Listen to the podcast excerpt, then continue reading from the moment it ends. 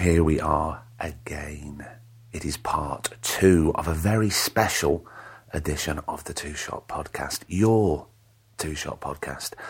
It's the bits that you've nominated, that you have liked, that have inspired you, made you laugh, made you cry, or you just want to hear again. And the fact that you all got in touch uh, and nominated clips um, has just been brilliant. It's, it's been a real joy going back over the episodes from 2017, and we're going to kick things off in style this section with Rebecca Callard, the very lovely um, and honest and open Rebecca Callard. I know she brought a smile to a lot of you.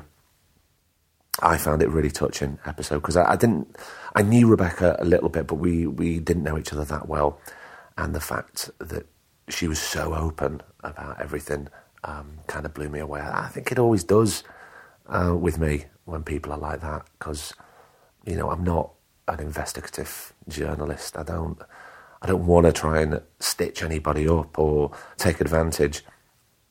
So I, I have to try and uh, read the signs of, of you know do I go there? Do I not? And I'm, I know I'm learning. I'm, I'm, new to this. I've been an actor for 20 years. This podcasting malarkey is all new, but I really love it. And uh, the support we've had um, has, has touched both myself and producer Griff. What next in this section? Oh, Andy Nyman. What can I say? I mean, I tried to describe the room in which we recorded in, in Andy's house.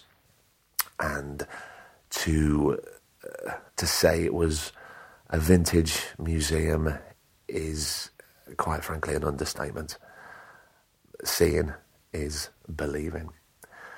We then, in this section, we then travel to Manchester to sit down with somebody who I'd never met before and who, after like a good hour and a half, felt I knew a lot better. And I, I know that this blew everybody away. It's Michael Balogun. And thank you at Samuel Jack on Twitter for suggesting. Enjoy.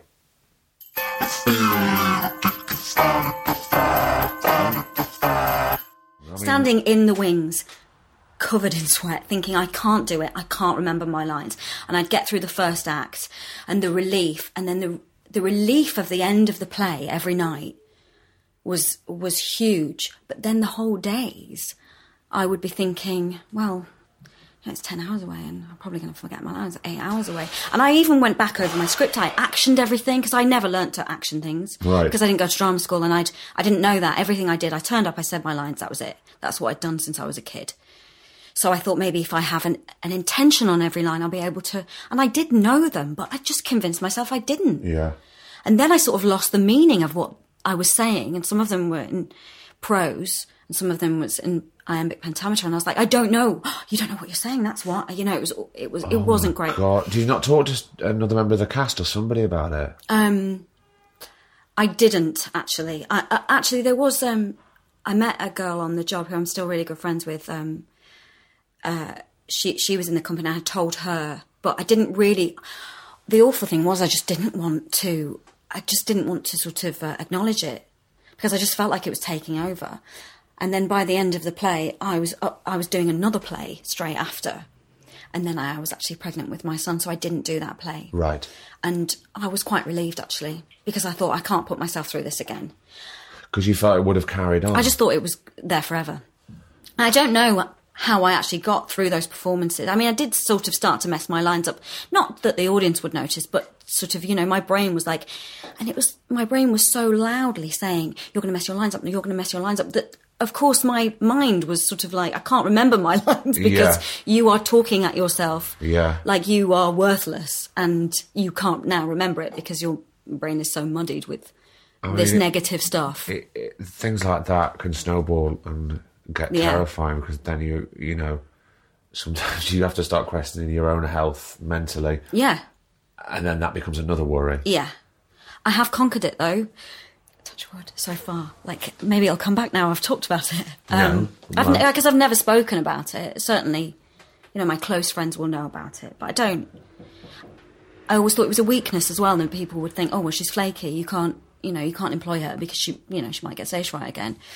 Um, but I, so I had my my sons, both of my sons, and then I got a small part in a job at the Royal Exchange with um, Matthew Dunster, and um, and went back on and didn't tell anybody.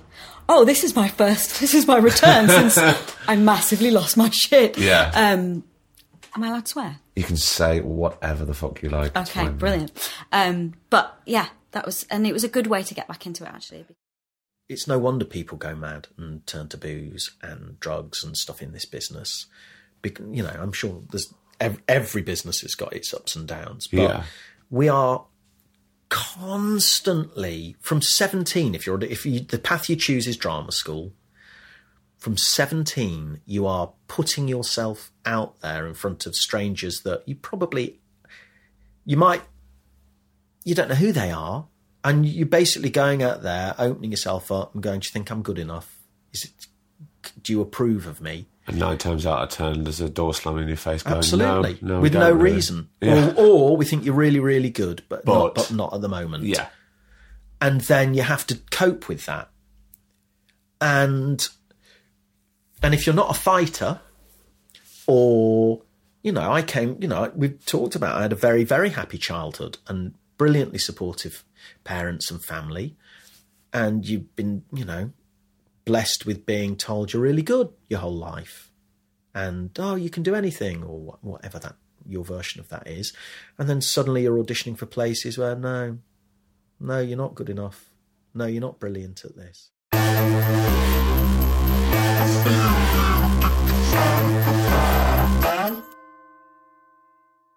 So I'd come back at night and they'd all want to hear what stories about the day and what, oh, because some of them haven't been out yet. Yeah. They'd all want to hear the stories like, what did you do? And I'd always tell stories and I'd be quite animated. And one of my mates, Marvin, went, he went, Phew, do you know what? I think you could be a good actor, you know. Who said this? Sorry? One of, a friend of mine called Marvin. Right. The future. I reckon you could be a really good actor, you know. And I was like, nah, that's not for me. Acting, nah. Do you know what I mean? Anyway, and then there was a guy at RADA called Harry Jardine, yeah? And he'd been writing this play called Quandary. And he came up to me one day and went, Michael, you know what? I've been writing this play. Would you mind reading in for this character? He's a drug dealer. And I was like, nah, I don't know about all that, mate. Do you know I mean? That's not for me. He went, nah, just give it a go, please. Just do it how you, just be yourself. Just read it. Do you know I mean? Do the play. So I've done a little reading with him. And he's like, Michael, he said, in all honesty, yeah, I'm going to tell you right now, you can act. I think you should try acting. And again, I was like, nah, that's not for me. Do you know what I mean? RADA, all, all that kind of, I was, I was not on that. Do you know what I mean? Anyway, long story short, I tried to bring a phone back in with me into the prison. Right. And I got caught with that phone. And they were like, right, you know what? You're not going to RADA again. We- They stopped me from going there, sent me back to a normal prison. Because I was so stressed out. Because remember, all these touches I'd had in my life, Yeah. I kept fucking up. Yeah.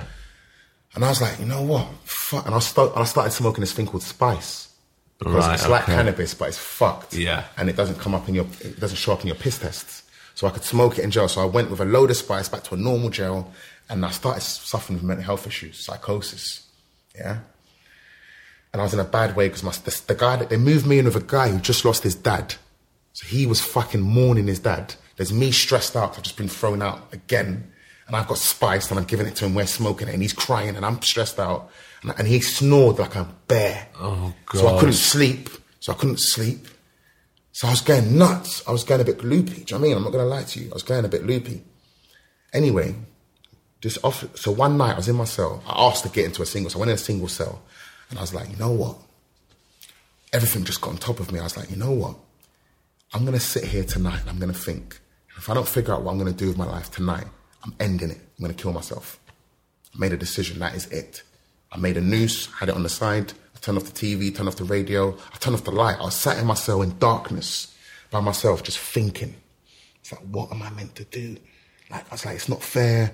My mum, this and that, blah, blah, blah, blah. All this stuff I went through. What, it's not fair, bruv. Like, I mean? Life isn't fair. And I started thinking to myself, what could I do with my life? What could I do? What could I do? What could I do? What could I do? And I just sat there in silence and I was sitting there for hours. It must have, I started this at about seven o'clock and I was sat in about 11, 12, just sat there thinking. I kind of went through my life from my earliest memories all the way through. Yeah. And then, like, at different moments, I remember other people had said to me, you you can act when I was younger. Like that teacher, Miss Mills, like, Michael, you know, you're quite creative. Other people had said to me, you know, you could do this, you could do that. Even at the bank, they Even at kind the of bank, saw it. yeah, even at the bank, the Yeah. judge Yeah. that came up. I was like, "Fuck, I remember that." Then it came to me. It's, I can't explain it, man. Like, I don't, I'm not. I don't believe in God in the conventional sense. But I believe there's something in it. I don't know what that thing is, but something just shot into my mind. Like, phew, it was acting. That's what I'm meant to do. And like, I'm telling you now, yeah, no word of a lie. I've never seen anything like it in my life. The moment that thought came in my head, I just everything just dropped off. All the stress, I can't explain it, man. Like everything, the stress, the strife, everything I'd been through, just dropped. It just dropped. I was like, fuck, I found it. I found what I meant to do. I know what I meant to do with my life. I know it now. Yeah. Yeah. So the next day, this psychiatrist, this drug worker, and the thing is, like, they say in it, like, people say, like, when you find that thing, when you're in tune with that thing, whatever it is you're meant to do, it's as if, like, the fucking Red Sea everything. Yeah. So the next day, this woman came to my show. She's like, Michael, you know, officers have been complaining and saying that, you know, your mental health isn't the best, and, you know, we need to talk about that because we might need to section you. Right. I was like, no, no, no, no, no, no, no, no, no, no, no, no, no, no. I'm fine now. She's like, she said, why do you think you're fine? I was like, I know what I'm meant to do. I want to be an actor. She's like, like Michael, look, we need to seriously talk to you about this now. obviously she's thinking I've gone nuts now. Do you know what I mean? I was like, no, I'm telling you, I'm being genuinely serious. I'm not smoking anymore. I know what I want to do. I want to be an actor. She went, I don't know what it was, but it's just the way I said it to her. She believed me in it. Because you believed it. Yeah. Yeah, exactly. So she went, you know what? I just happen to be a part-time drama teacher. No way. I swear, I swear to God, the next day after I had that thought, the next day, Craig, do you know what I mean? So she was like, I'm going to bring you in plays and stuff to read and literature and stuff and blah, blah, blah. So she'd bring me in plays. King Lear, the first play I ever read was King Lear. I didn't know what the fuck was going on. but I, but I kind of, eventually I kept reading, I kind of got a sense of it. I kind of got, to, Yeah. got understanding of it. Read that and the importance of being earnest. All these plays, do you know what I mean? I just reading them, reading them because I was so hungry. To, to- I was like, this is it. I know think I, I gave up when I started reading King Lear. I, Is didn't- it? I couldn't make head and tail of it.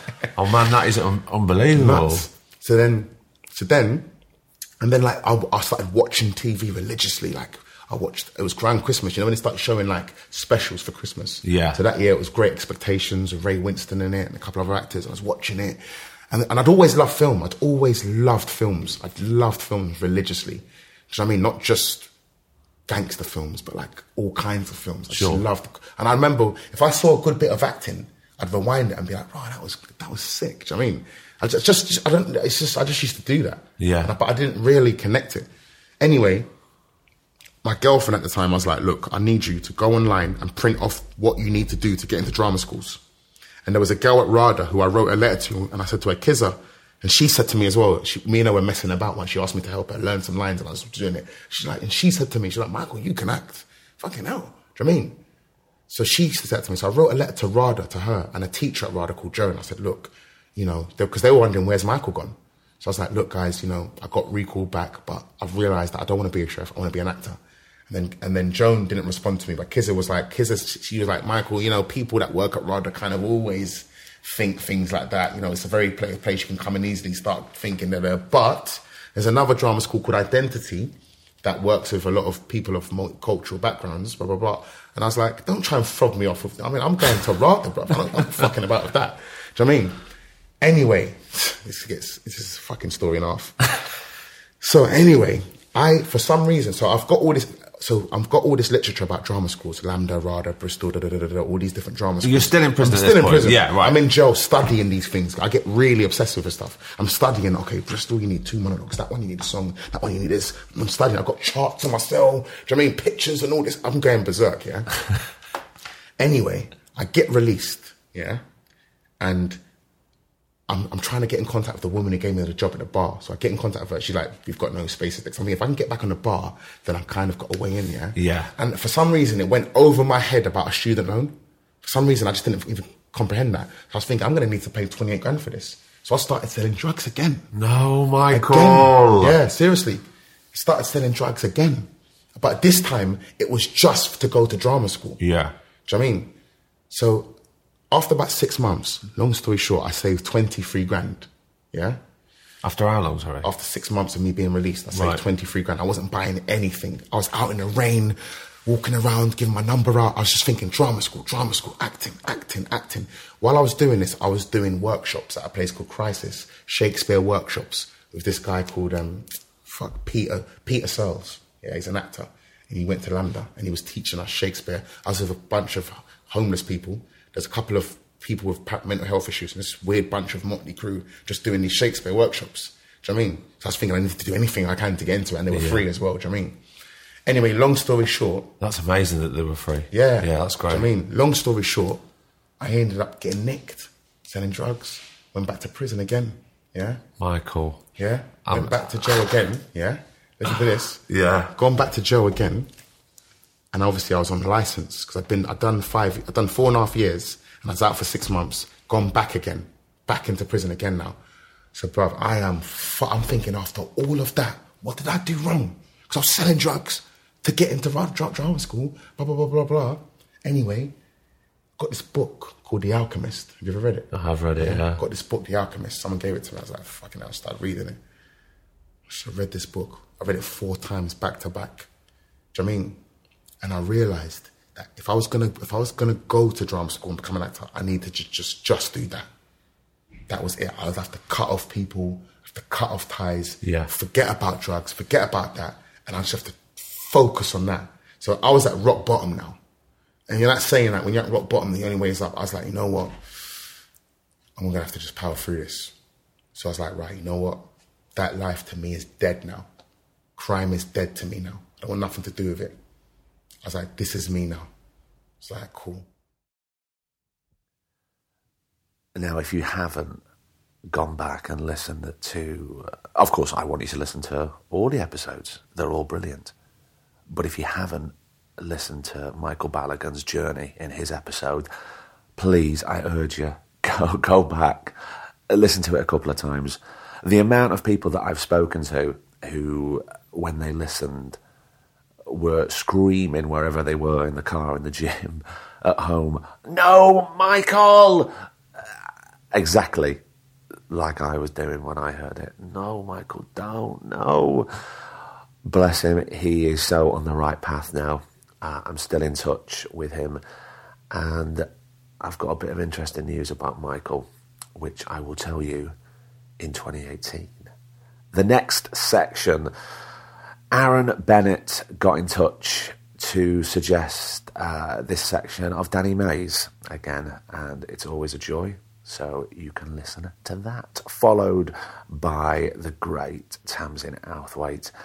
And then at Madslack on Twitter got in touch because she was very touched by the beautiful and fantastic and very funny Maya Sondhi enjoy this section, and I'll see you in a bit. How do you deal with the times when they don't happen, or it's hard to get that, that fire stoked in your belly? Um, well, listen, I didn't. I left RADA, uh, and I didn't work for nearly like six months. I'd signed with London Management. I'd signed with Sarah Spear, who I'm still with now. They're now at the brilliant Curtis Brown. Um, but I was working as uh, at Jane Collins Casting. I was a casting assistant. I was operating the camera. She was a commercials casting person in King's Cross right. and um, I was just, I actually ended up taking the, the castings for all the extras. They had to do like a little simple acting thing. And, uh, but I was going in for things, wasn't getting anything. Horrend- just awful, awful, you know, f- fearful time of going, what have I done? What do I do now? I've thrown all my eggs in one basket and I'm not getting any bites. But at least you weren't sat on your ass waiting for the phone to ring. You were out there earning some money. No, I was earning money. Yeah, no, I was, uh, I was, you know, trying to stay positive, and then all of a sudden, I got a audition for EastEnders. Julia Crampsey, the casting director, I went in. It was to play Kevin, uh, the ex-boyfriend of the Slaters when they arrived. I You know remember it well. Uh, chained himself up to the gate like a suff- suffragette. I just remember us shouting up to the window. Yeah. Was it raining?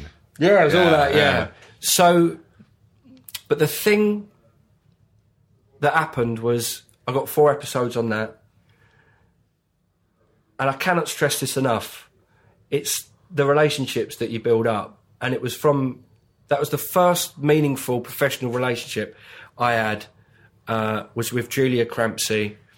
And she saw me, she cast me in EastEnders, and then she cast me in a show called In Deep with Stephen Tompkinson and Nick Berry. But it was that connection. Yeah. So it was, you, you quickly learn to make friends with good people. Yeah. Casting directors, producers, directors, build up a network of people and go in and smash the job, know your lines, uh, give it your all, and things start to happen. Like, it's like a push and pull thing, isn't it?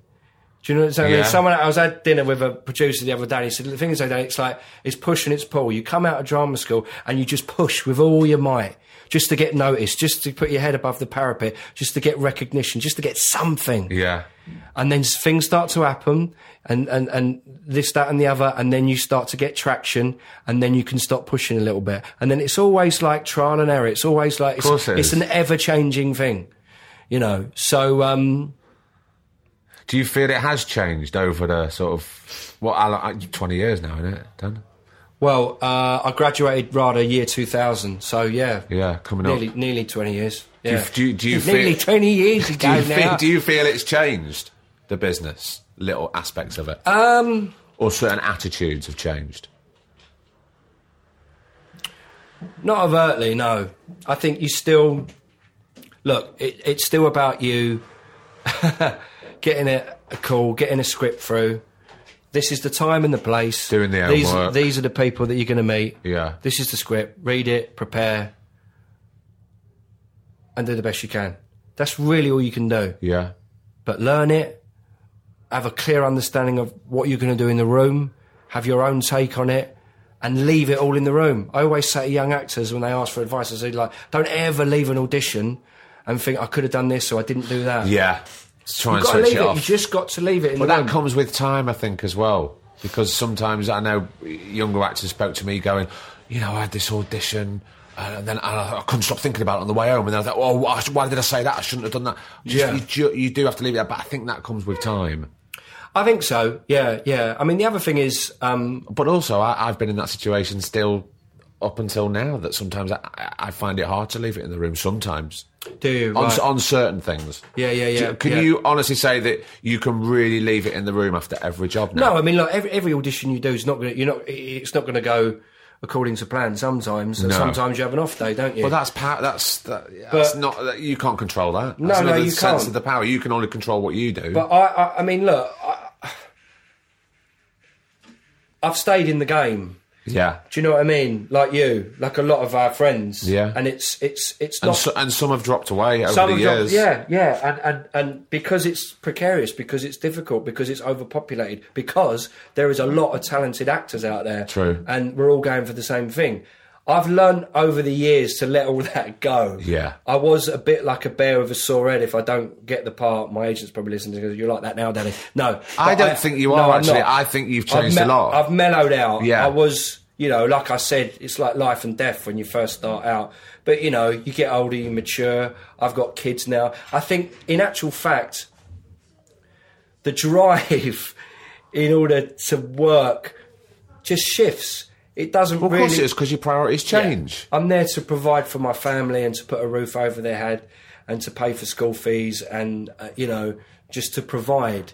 And so that really now is my becomes my driving force. But uh, not in a selfish way. You still need to feed your artistic. You, you need to Yeah. get that level up as well, don't Yeah, you? Yeah, but then all of a sudden you'll get a, a you know a project will come along, which you know ticks all the boxes. Yeah. Case in point, recently against the law with Fergus O'Brien, just something I'd never attempted before. An amazing script by Brian Fillis, and you think, wow, that is a challenge. That is something I've never done. Can I do that? Of course you can, but- Really scared of doing it, but let's jump in and do it. But how brilliant that they cast you, a working class actor, in that part. yeah, And they I felt really privileged. But they obviously need. But they could quite easily have gone, Yeah. gone the, the same old route by casting a, a, a very sort of one of the well known upper class actors to They could that. have cast a well-known gay actor, really. I mean, they could have gone down that route. But course. It was really, uh, it felt like a breath of fresh air, and I felt incredibly lucky that. I mean, I, I, I did think, well, well, uh, this is not normally the role that I play, um, but what I'm saying to you is, the longer you stay in it, if you have that longevity, if you are consistently professional, you learn your lines, you try and stretch yourself as a performer. If you stay in it long enough, something will happen. Sure. A part will come along or a project will be offered to you where you think, wow, this is just like, you know, I mean, John Hurt died recently, and I saw this amazing interview with him, and he was saying the process of acting, even to him, the latter stages of his life, it was always evolving. It was always changing. It was always going deeper and deeper within himself. Yeah. There are still. I mean, that's the beauty and the mystique of the acting profession is you can you can do anything really. and also, you never stop learning. You never stop learning, and that's a great thing, you know.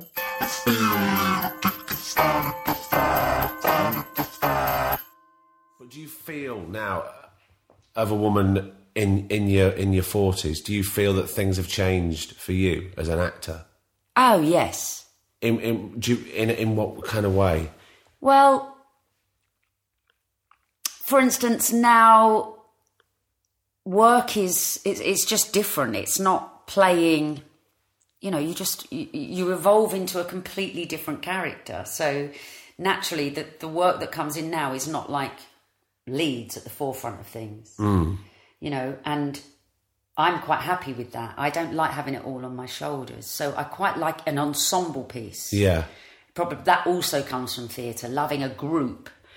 Um, and now I, I think, well, hand in hand with the fact that the parts are not coming thick and fast. I mean, if you if I think about when I left EastEnders for the years after that, I just couldn't fit the work into the time. no, you're never off the telly.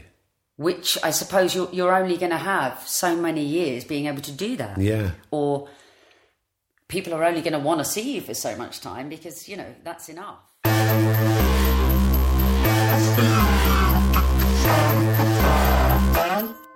Not want to see people because I'd think I'd bring them down. I just wanted to be fun with people, so I didn't want. Then I'd end up coming across as really flaky because I'd cancel on things, cancel on people. Didn't want to do big social things because you're so low and you don't and you don't want to talk. And also, you feel a bit naff saying, "Oh, I'm just really low because I'm I'm not working."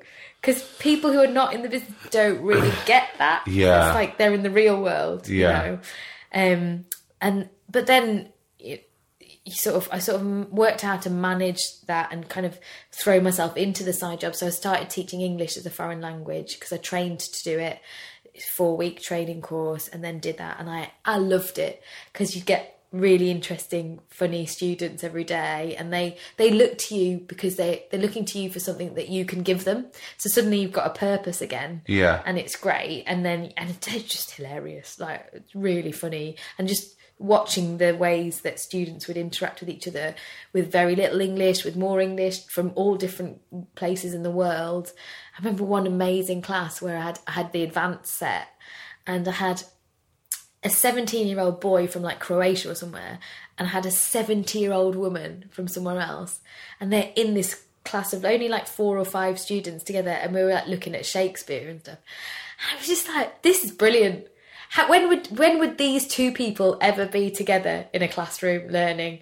I, I, I get to watch them. I get to teach them this 17 year old little boy and this 70 year old woman. And that's a great buzz. Oh, I was just brilliant. Yeah. Because it's all like you know what we we what we do is is people watch, don't we? Because we we reflect life, so we need to know different people's different the way what makes different people tick, what they do, what their sensibilities are, and it just watching people from all over the world and come together and interact. It's just brilliant. And I did it in the middle of Soho as well, which is even more brilliant. Wow. I remember not long after we recorded with Maya, she got in contact with me that oh, she was a bit worried that, that she spoke too much. And I said, Don't worry, it's a podcast. You can't talk too much. It's a good thing. Unless it's, you know, you're just talking rubbish then, yeah, which is what I do quite a lot, it seems. And after her episode went out, she got in touch with me. I really hope she doesn't mind me telling you this that uh, her parents listened to it and they cried because they were so touched by hearing their daughter speak so openly and honestly. So, Mr. and Mrs. Sondhi, I want to say a big hello and Merry Christmas and Happy New Year to you. I hope you're proud of your daughter. Of course you are, but she's uh, she's a real top top girl uh, and a brilliant mum. I shall have you know.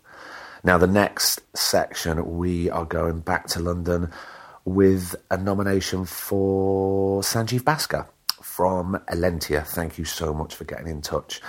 We're then back off to Chorley's second favourite son. The first is obviously producer Griff. Amanda Sullivan wanted uh, another Joseph Gilgun section. You can never have too much Gilgun in your life. Then we've got to go to Oldham to have a clip from my old mate, Mr. Will Ash. See you in a bit. It- you you go into survival mode, I think, and I think that's what I did. I Yeah.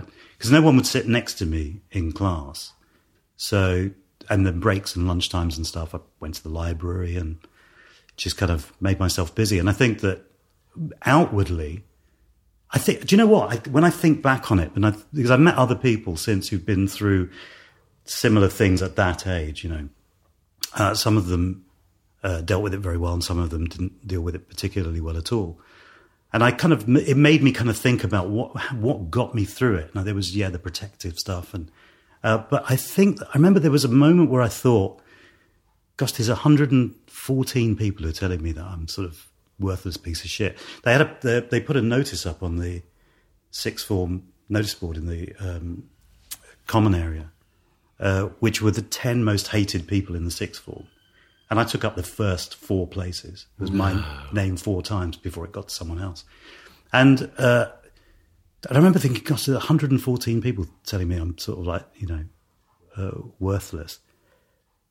You know, there's maybe they're right, you know. And then I remember thinking, or maybe they're all wrong. and I just had a sliver of arrogance or, or whatever. Strength, it sounds like to me. My God.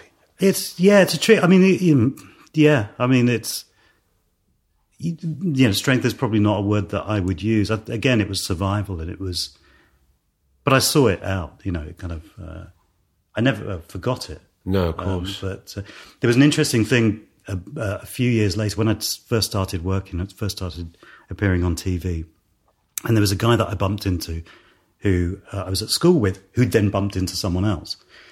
And this someone else was saying, uh, Steve was the guy uh, that kind of started talking to me uh, after a few months. He bumped into someone else.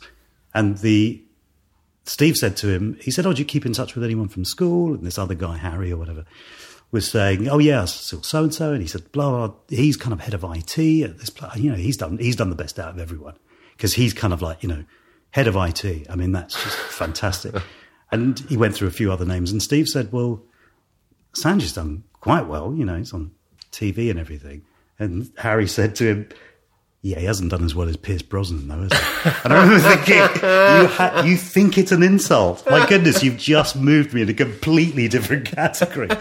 Um, so I think it was, uh, you know, the protectiveness, certainly a touch of arrogance, maybe, but also uh, I've been really lucky in that I've from very early on I was able to find the ridiculous in situations.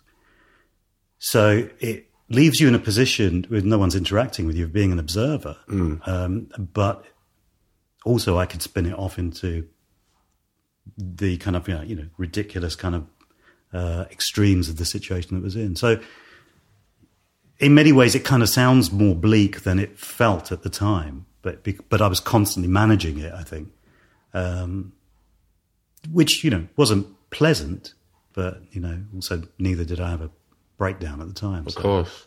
That's what you say, you know. You survived. You went into Yeah. survival mode. I like that. I've been working with a guy called Matty Taub- Tauber. Tauber. I never get his second name right. Matt. He was the pro- he's the pro- producer of uh, Preacher, and he's been inc- like just brilliant at like. I remember what I said to him once. I said, Matty, I'm fucking. Do you know I'm shitting myself, man? Between me and you, I am just shitting myself. Uh, this is massive. It's a massive deal. And uh, I just hope I don't fuck it up. I'm just always panicking and worried that I'm fucking it up. He went, You're not fucking it up. And he went, And just so you know, he went, It's all right that you feel that way. Um, he went, It doesn't make any difference to us. Like, we don't mind. We still like you. It makes no difference at all to us that you feel that way. But you, what a fucking, it was just the, the best thing anyone could have said. Like, you know, I, I, I was just so sure that everyone because my thing is I fucking try and I hide it well, you know. I hide it well, and people think I'm, you know, I'm super fucking confident, but I'm just trying to shit you up. I'm just trying to scare you so you don't get me. You know what I mean? Like I'm socially in control, motherfucker. Check out this for wit. You know, big dick on a wall. Hey, what am I like? What am I fucking like? Don't ever try it on. Don't ever try it on. Um, but inside, you know, there's a part of me just thinking, shit, how am I going to handle this one, you know? you know, I'm sure that's true of a lot of people. But I remember then when I did the second series, in my head I was thinking, I'm not doing. I, I don't want to do a third one because I want to do something else. I'm doing. I, I'm being an actor because I love it and I want to do a variety of different things. Uh, and I was young, you know, I, like you know. I was, then I was I was, I was 19. Right. I was thinking, I, I, and I can do other things because I've been working. It's been great, you know what I mean. Um, and so, I, I, you know, I don't want it. I don't want to do it. Had it been now, it might be you know a different story because I've got a mortgage and stuff like that. I've got kids and, and stuff. So the financial implications come in. But at that age, it, it was the right. It was absolutely the right thing to to go and do because you, you you've got no you know you've got kind of no no responsibilities whatsoever.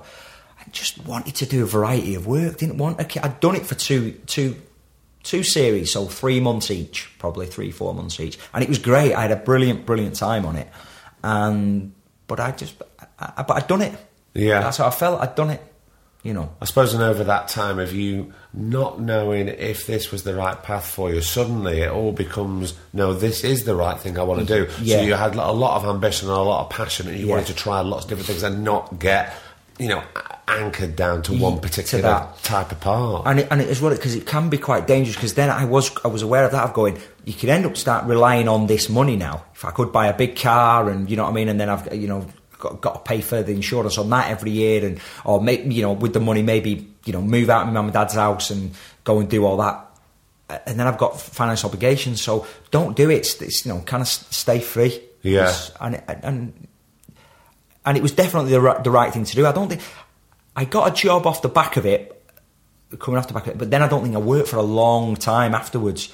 And I remember my mum and dad kind of going, you know, maybe you should have stayed in that, maybe you know for a bit of financial stability. But I, but I, I can remember myself just thinking that doesn't matter about. I'm not bothered about that.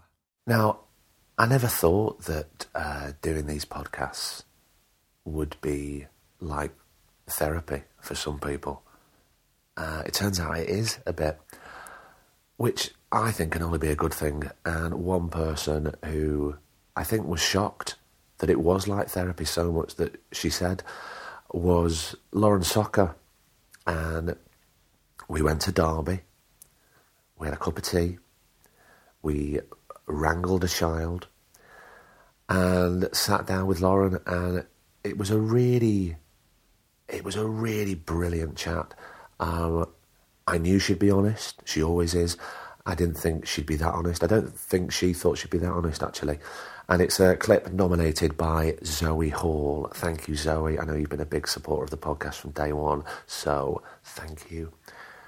Where are we going next? Oh, well, it's Thomas Turgoose. Another. It was a shorter episode, but no less brilliant. And then Joe Sims, Bristol's favourite son. Um, lovely at Doric Skateboards up in Scotland.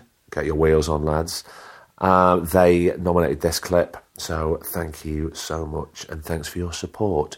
We will see you next year in Scotland, okay? Enjoy. I was looking for an agent when my agent wrote me a letter, and I just rang and went, "No, that's fine," you know. Ended on good terms, and the agent that I've been with now, I'm always in work, you know, and that's what I want, and that's you know he knows about my situation. He's he's a lot younger than my other agent. He's in his twenties, so Yeah. he can sort of relate to what the stuff I want to do. I don't don't want to do a period drama. I don't want to do that. I don't want to don't want to have to do a play. I don't don't really like. I like watching them. I just don't like being in them. You so know, you just want to be selective about what you do. Yeah, yeah. And I suppose be happy. and be happy and work hard and have a just live and work hard and give my daughter the best life that I can. Because if I didn't have her, then I'd be dead. That's how I see it. Like it's she's just like it's gonna get me upset. It's all right. Okay. God, I can't believe I'm crying. It's all right. So sorry. It's okay. Don't be sorry. It's absolutely cool. I just like she's literally the best thing ever, and like that's what I'm good at. I'm good at being a mum. I'm good at supporting her and waking up every day knowing that I've got her for the rest of my life, and no one will take that from me. Nobody, and you know, having having that connection with her is the, the best thing, and it's happiness, and that's what I was looking for for so long, and it's a shame really because if I had this mindset six, seven years ago, I'd smash it. I'd be smashing it. But because I was a divvy and I was young and stupid and thought I was better than everyone and doing stupid stuff, I just fold, fold and just nearly messed up my whole life. But I'm back and I'm really, really good in a really good place. It's good. But I turned 18 and I sort of, it's a bit of a, it's not a regret, but I sort of think if I'd have carried on working as hard as I did when I was younger, where could I be now? Instead, I just went to the pub, went to Ibiza, went to Magaluf, went to Bennett, did all that stuff that But you were 18. Yeah. That's probably what you were supposed to do. yeah, exactly. And you know, I was t- up to about 2021. I was, I was turning up to auditions, not prepared. I've literally just been speaking about this this morning with Laura, my voice agent, saying that there was times when I'd turn up to auditions and I'd have the paper in front of me, and it's probably the second time I've read it. And there was times when the, the, the casting people were saying, "Can you put your chin up a bit?" Can, you know, I c- 'cause just reading from the paper. Right. And I cringe really bad at that now. I think, God, because now I'd, I wouldn't go into an audition if I wasn't prepared. Yeah. And it's you, I, I won't ever go into an audition now if I don't know it off book. There's And just no point, is yeah. there? Because it just, all it just reflects badly on yourself. And it did badly, Yeah. and it really, really did. And you know, I was turning up. It, sometimes not even turning up to auditions, and give myself a bit of a bad name in the, it, to casting directors. So now it got to sort of 23, 24, and I am now trying to build that back up. Did Yeah. somebody pull you aside and have a word about that, mate? Or was that was that something you did within It- yourself? It, it, it was not so much for work why I stopped boozing and partying like I did. Because it was more Charlotte, my fiance. I remember once because I was going out for days, and the only time I'd ring her was when I wanted something. Um, and we'd been together sort of six months a year, and you know, and she battled and battled and battled to keep our relationship alive. And if it weren't for her doing what she did when we was younger, like we won't be together now. God knows, God knows if I'd still even be here, you know because she just said to me, she said, you, you can do that and you can you can be around these people who aren't really your friends, you know, they're just there because of you know, you've got money and you, you know you're doing this and you're doing that. But if that's the tr- life you want to go down, if that's what you want to do, then I'm going to go. And I remember that she said that to me, and I thought, I can't. I'm not going to let her go because No. she's. I don't, I don't know if you've ever met. Have you met Charlotte? I, I haven't met her, no. She's she's like hands down one of the most amazing people you'll ever meet. Um, and yeah, I was scared that she was going to walk away, and that sort of made me think, oh God, you know, I'll I'll sort of come away from all that, and I'll avoid these people for a bit, and I'll you know I'll settle down with Charlotte, and that's when we started working hard with the scripts. We started. She said, right, you've got an audition. Right, well, don't go out. We'll sit at because we still lived at home then. We still lived with, with my stepmom and she lived at hers. She'd be like, well, you know, we'll go to my house. We'll sit in the back room at my mum's. We'll learn this. We'll do this. You'll get this train. Then you get on that tube to this station. Then you go and do this. And she just sorted my life out like massively. I see brilliance and I see, oh, God, I sound so such a wanker, but I see brilliance. I see beauty everywhere. Like I like my nan was poorly and like you know and, and, and like you know she she didn't um she didn't survive in the end. But you know while she was in palliative care, I remember the Sally Army like you know singing at Christmas and things like that. And like you know the nurses they don't do it for a round of applause like you know or like you know or to be written about in papers or anything No. like that. But roll up their sleeves and dig in every day to make people's life just a little bit better. Teachers, they don't just turn up for the money, but play their classes like symphonies and stay late all the time, uh, like, you know, and run different, like, you know, clubs, like English booster clubs and maths booster clubs, like, you know, uh, boxing, like, you know, football, all those kind of things. I'm so grateful to those teachers that did that for me. And I'm so grateful for teachers and nurses and doctors. Like, people go above and beyond. And I see those people everywhere. Yeah. And they're never talked about. Like we're always talked about, like you know, the state of the world and what a rubbish place it all is and stuff like that. And I'm not. I, it's not going to hell in a handcart. It's not. Not because not when there's that many good people ready to stand. We just need to kind of. We, we need to galvanise. We need to stand shoulder to shoulder and, and, and shout louder about the beauty in the world and how nice there are. How many nice people there are just doing fantastic stuff. I think you need to go into politics, Joe. I'm already inspired, man. This is amazing stuff. But, but that's the thing, like, but I'm inspired by people every day. Those people, like, I, I, I, I started this, um, uh, this group, um, and it's essentially, uh, we get, it was like uh, me, myself and a few friends, like four friends, and we got 500 of our mates to set up a standing order of one Wait a pound. minute, you've got 500 mates? I oh, haven't- bet- I haven't. Oh, between, between all of you? Yeah, yeah, I was yeah. going to say, I've got like about five. So we got like a hundred mates each to set up the standing order of one pound a week, and those people, uh, those five hundred people, then can like write into us and just go and nominate someone who'd be a beneficiary uh, for for five hundred pound each week.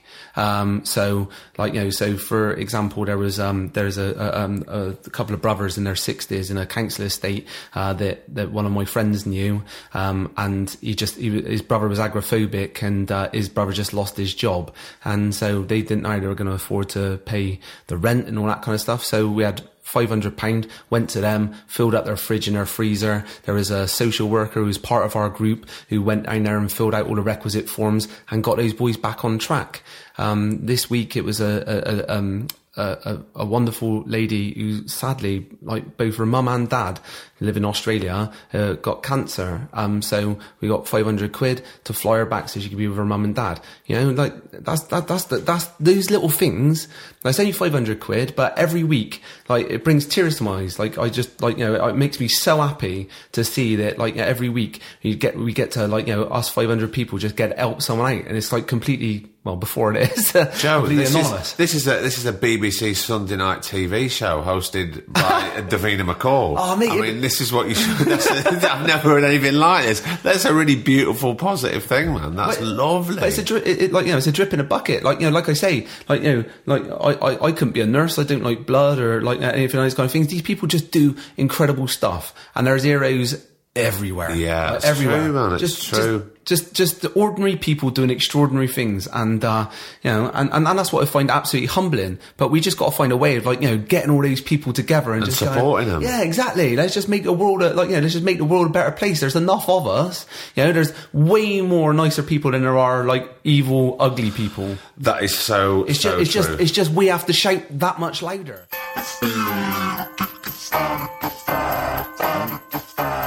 honestly, the positivity that radiates from Joe Sims is infectious. If you ever see him, shake his hand, give him a little hug, maybe some of that will rub off on you. God knows we all need it sometimes, don't we? Now, I'm sorry to say that that is it. That is the end of 2017 for us at the Two Shot Podcast. But there's one more clip. It's been nominated by at Mad Slack on Twitter, so thank you. It's a clip from the Danny episode. If you haven't heard this episode, do go back and have a listen. But I think it's quite touching. It certainly was for me when we recorded it, and I think it's a nice way to end this uh, very special and festive episode of the Two Shot Podcast. So thank you all for joining us, for supporting us, for the emails, the messages, the Twitters, the likes, the retweets, the fact that you're telling people what we do. It really means a lot. You know, we're just two guys doing this. We're not part of any major network. We're not uh, sponsored by anybody. We do have the Patreon site, so I need to do a massive thank you to everybody that has donated anything towards what we do. Um, because it really helps, it really makes a massive difference, so thank you. On that note, I have been Craig Parkinson. He has been producer Griff, and this has been your episode of the Two Shot Podcast. We wanted to wish you all a very, very happy new year. All the best wishes for 2018.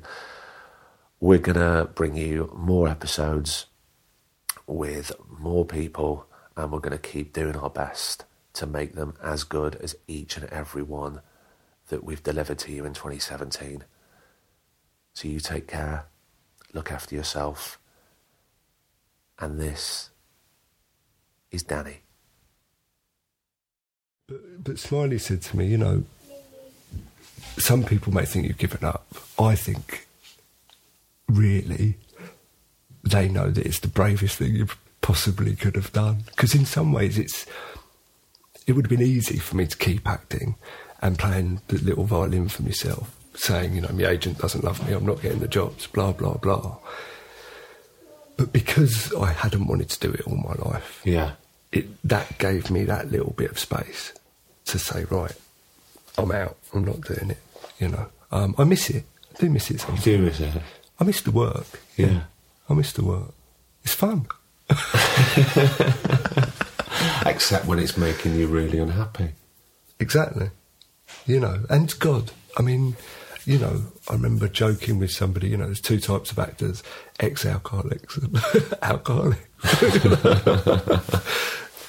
I mean, because, and the- you know, the joke wasn't really about alcoholism. The joke was about how difficult it is to cope with the rejection, the insecurity, the, you know, the the absolute adulation, followed by ten months of nobody knowing who you are. Yeah. Of, you know, I heard Eddie Nestor on the radio the other day. Who Eddie Nestor's a uh, old old school, been around many many years, and people forget very very good actor, but has his own radio show now on BBC London. And he said, you know, the other day he was talking about signing on and being asked for his autograph in the queue. and you just think, yeah, that sort of sums it up. It's funny because these podcasts, um, what I never really do, they're never a career retrospective or we never talk about jobs. But I think in your case, what sets it apart from many others is we had to delve into the jobs because that's where the, that's where your, you know, in inverted commas, training sort of started and put you through. Um, and I think you're on a, a obviously a much happier path now. I have no doubt at all that um, we wouldn't be sitting literally where we are now um, with my lovely other half And your two beautiful kids. and my oldest daughter having just come in. Yeah. And, you know, on a beautiful sunny day in North London. And yeah, I'm I'm a lot happier. I'm a lot happier. And isn't that what it's all about at the end of the day?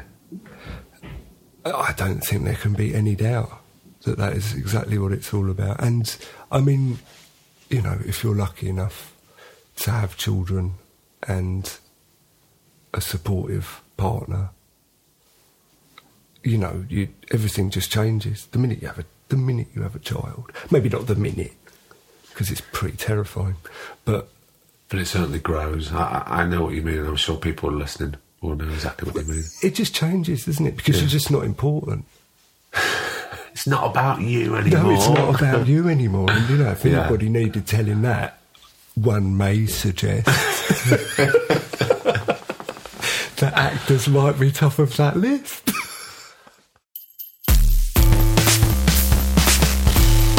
The Two Shot Podcast is presented by me, Craig Parkinson, recorded and produced by Thomas Griffin for Splicing Block.